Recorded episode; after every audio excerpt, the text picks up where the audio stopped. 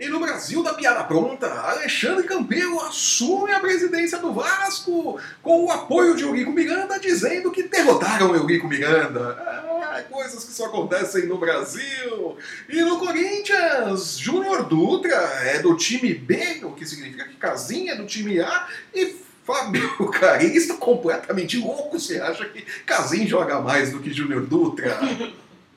único 100% no campeonato cearense, o Fortaleza mostra que o problema do São Paulo de 2017 não era Rogério Ceni, e sim a falta de planejamento de sua diretoria. É, e quem colhe os frutos agora, em 2018, é Dorival Júnior, que já vai pressionado, ele, o técnico, e o time para apenas a terceira rodada do Campeonato Paulista. Isso mesmo, terceira rodada do Paulistão, e o São Paulo já está pressionado.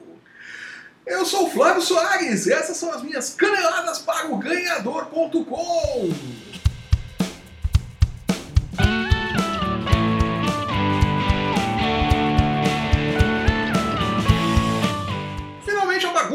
eleições do Vasco terminaram e Alexandre Campeiro foi empossado presidente do clube e as passagens para a viagem ao Chile foram cobradas. Olha aí que legal! Pelo menos o Vasco não vai ficar de fora na primeira partida, não vai perder para o WO a partir da Libertadores. Olha aí que beleza, né?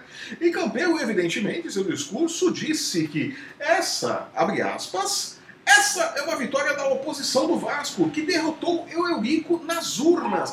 Curiosamente, Campelo só foi eleito com o apoio de Eurico Miranda. Alguém precisa avisar o Campelo que o Eurico apoiou ele, tá? Foram os votos do Eurico que deram a presidência do Vasco para ele, né? Não, só pra ele. Ele tá meio confuso, rapaz. Acabou de entrar no clube ali da presidência, né?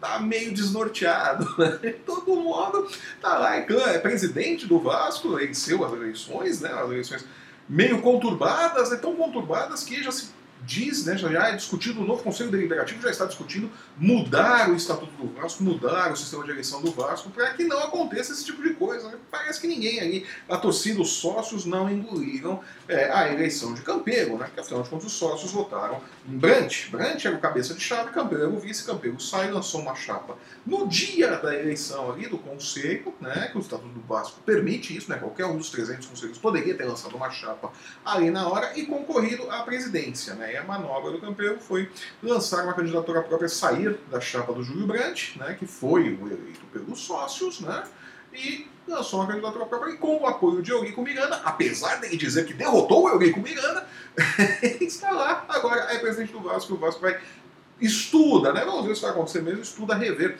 toda essa questão aí das eleições e tal, como fazer as eleições do Vasco, para evitar esse tipo de problema no próximo, na próxima eleição, né? Para a próxima candidatura, né?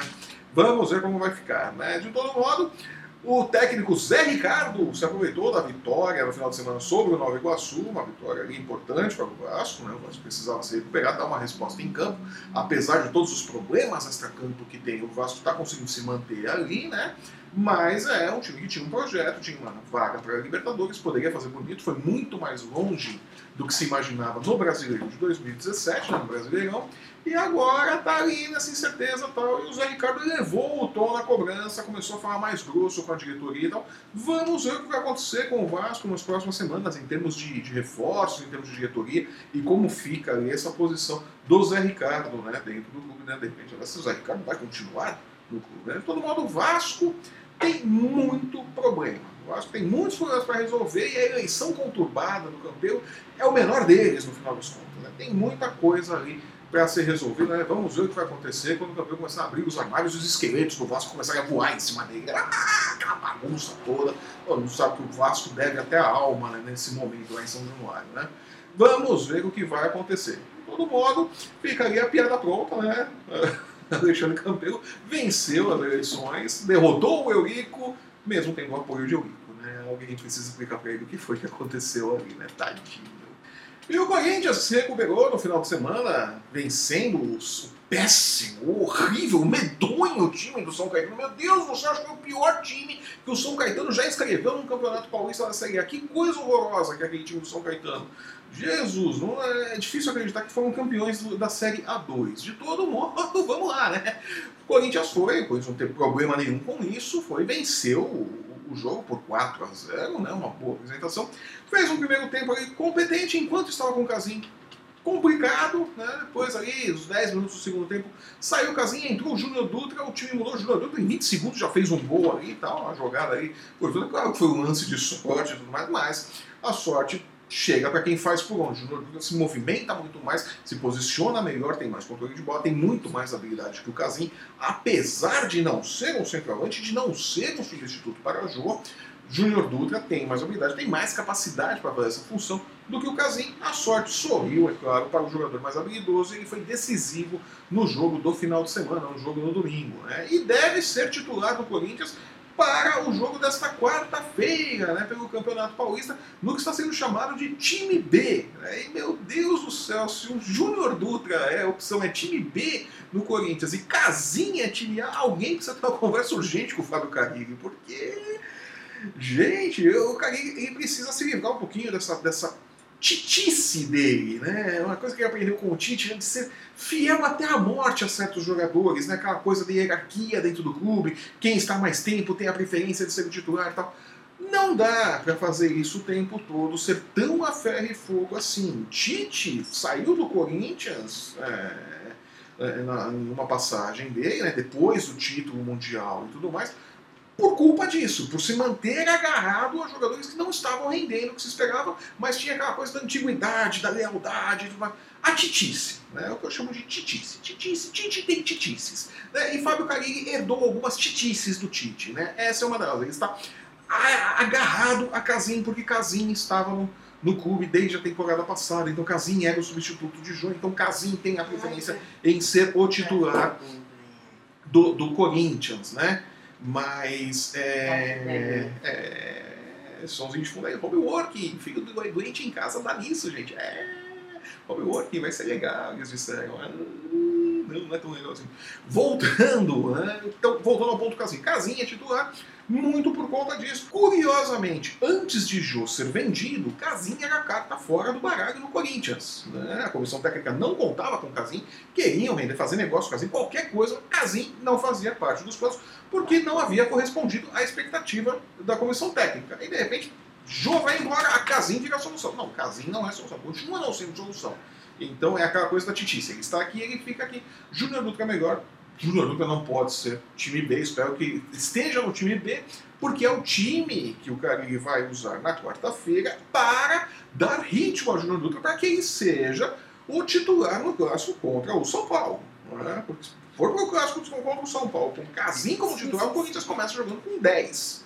Né? Então vamos ver o que, vai acontecer aí, né? Mas o Dutra fez a sua parte, Casim saiu vaiado pela torcida, a paciência da torcida também da, da Fiel já acabou, todo mundo já viu que Casinho é um cara muito divertido, muito legal, mas não dá para ser o camisa 9 do Corinthians, né? Então, e Júnior Dutra também não é o camisa 9 do Corinthians, né? Vamos, vamos devagar aí também. O Corinthians precisa achar um camisa 9. Né? Júnior Dutra pode quebrar o galho, pode fazer a função durante um tempo, mas o Corinthians precisa de um centroavante ou mudar o esquema de jogo. Uma das duas coisas vai ter que acontecer. E o Fortaleza de Rogério Ceni, o homem, o goleiro mito, o gênio do futebol! Rogério Ceni, o cara mais simpático das entrevistas coletivas do futebol brasileiro, é o único time 100% do Campeonato Cearense. Claro, tem um jogo a menos, mas foram duas vitórias, duas boas vitórias. O Rogério Ceni não só está colocando o Fortaleza para jogar num esquema de jogo interessante, ofensivo, criativo, tudo que ele não conseguiu fazer no São Paulo, porque a diretoria do São Paulo não permitiu, ficou tocando o jogador toda hora, ficou ferrando o trabalho dele, vamos falar no português, claro, né? Ficaram detonando o trabalho do Rogério Ceni, cada hora ele tinha um time que vendia um jogador, um balcão de de negócios aqui ou lá, né? E no Fortaleza, né, ele tá um pouquinho mais organizado, tá conseguindo fazer o trabalho dele e mostra um time interessante, insinuante. Não sei se vai ganhar a Série B, não sei se é o suficiente para vencer a Série B, mas muito provavelmente vai fazer um bom papel no Campeonato Cearense e um bom papel na Série B, sim. Né? Rogério Ceni está conseguindo implantar sua filosofia, está conseguindo mostrar que ele tem sim uma ideia de jogo, que a ideia de jogo dele é sim funcional, pode ser aplicada, desde que ele tenha as ferramentas para isso. E com as ferramentas que ele tem no Fortaleza, ele está conseguindo aplicar, tem um padrão de jogo bastante interessante, o que ele não conseguiu fazer no São Paulo. E ainda está recuperando o atacante Gustavo, que pertence ao Corinthians, o Gustavo, né, como, é, como ele é chamado, e que foi para o Fortaleza, né? Não, não teria, não seria utilizado pelo Corinthians nessa temporada. O Corinthians que está precisando de um camisa 9, né? Mandou o Gustavo para o Fortaleza, que não era, na visão da comissão técnica, este camisa 9, e ele está dando resultados nas mãos de Rogério Ceni, né? É o artilheiro do time na, na, temporada, já tem cinco gols, acho que em dois jogos, se não me falha a memória, ele já marcou cinco gols nesses dois jogos e está sendo ali a solução do ataque do Rogério Ceni. É uma das peças mais importantes do ataque e mais interessantes do ataque do Fortaleza de Rogério Ceni, Rogério Ceni que vem se mostrando ali que vem, vem se mostrando, vem colocando ali agora, acho que começando a, a, a carreira de técnico dele sem a pressão de ser o técnico do clube onde ele foi ídolo, um ídolo intocável, a pressão de ser técnico para Rogério Ceni ser técnico do São Paulo era muito grande. Embora ele tenha aguentado bem, era uma pressão muito grande. No Fortaleza ele não tem, não tem esse vínculo que ele tinha com o São Paulo e ele está conseguindo fazer o trabalho dele por enquanto está fazendo um bom trabalho. Realmente é um bom trabalho. Vamos ver até onde vai esse trabalho de Rogério Senna e o que vai acontecer daqui para frente, né? E esses resultados, esse padrão de jogo que o Rogério Ceni tem até agora, é uma, mais uma prova de que o problema do São Paulo em 2017 não era o Rogério Ceni, era a falta de planejamento da diretoria do São Paulo. Falta de planejamento que já vem de outras temporadas. O São Paulo vem pisando na bola no planejamento já faz muito tempo né, e se apegando a coisas assim, a, a velhas soluções. Né? Traz um ídolo aqui, um outro ídolo aqui, um, um cara que está em fim de carreira, tá, foi ídolo tal, para usar como cortina de fumaça para ocultar os problemas do time. Né? Usaram esse recurso até o limite na temporada passada. Né? Trouxeram o Rogério Ceni como técnico, trouxeram o Lugano de volta, foram atrás do Hernandes para solucionar o meio-campo sem é, é, é, deixar claro para a torcida do São Paulo que tinha uma cláusula ali que o, o clube chinês poderia chamar o Hernandes de volta em janeiro, como chamou, né, ninguém, a torcida não sabia disso, né, todo mundo achava que o Hernandes ficaria até a Copa do Mundo, e não, chegou janeiro, o clube veio aqui, pegou o Hernandes de volta, porque podia fazer isso, porque isso estava em contrato, ninguém, ninguém, ninguém da torcida, né, os torcedores, o São Paulo não foi claro com seus torcedores nesse aspecto. Né?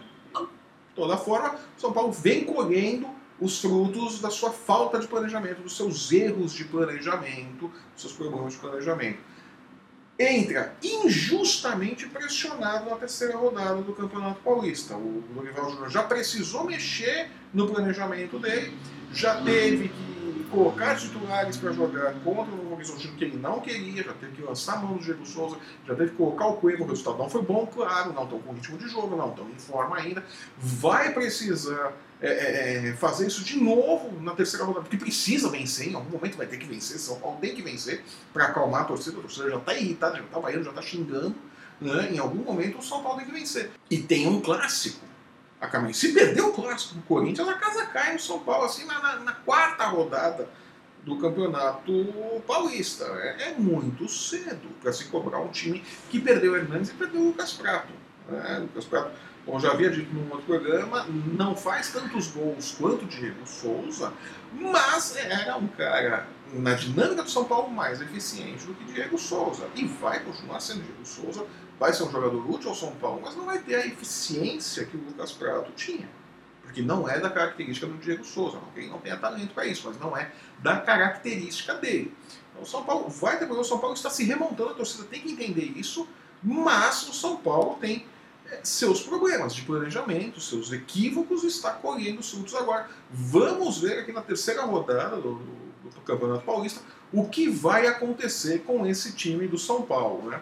O Santos também perdeu para o, o Bragantino, né? O Bragantino disse que poderia surpreender o Santos na Gabriel Surpreendeu, venceu lá por 1 a 0 e tal, e já aumentou, já criou ali uma expectativa agora em torno do nome de Gabigol voltando para Vila Belmiro, porque o Santos precisa de um atacante que resolva seus problemas, e eu insisto em dizer que Gabigol não é esse atacante. Neste momento não é. Pode ser que vire, que se torne, que vire o, o Jô o que foi o Jô no Corinthians pode ser que Gabigol seja agora no Santos. Está vindo desacreditado, está vindo muito em baixa, pode terminar o ano é, em alta, como foi o jogo, como aconteceu com o jogo, o jogo terminou em alta, terminou valorizado e tal. Neste momento, eu, como não acreditava em Jô em 2017, não acredito em Gabigol em 2018. Vamos ver, pode ser que dê certo, né?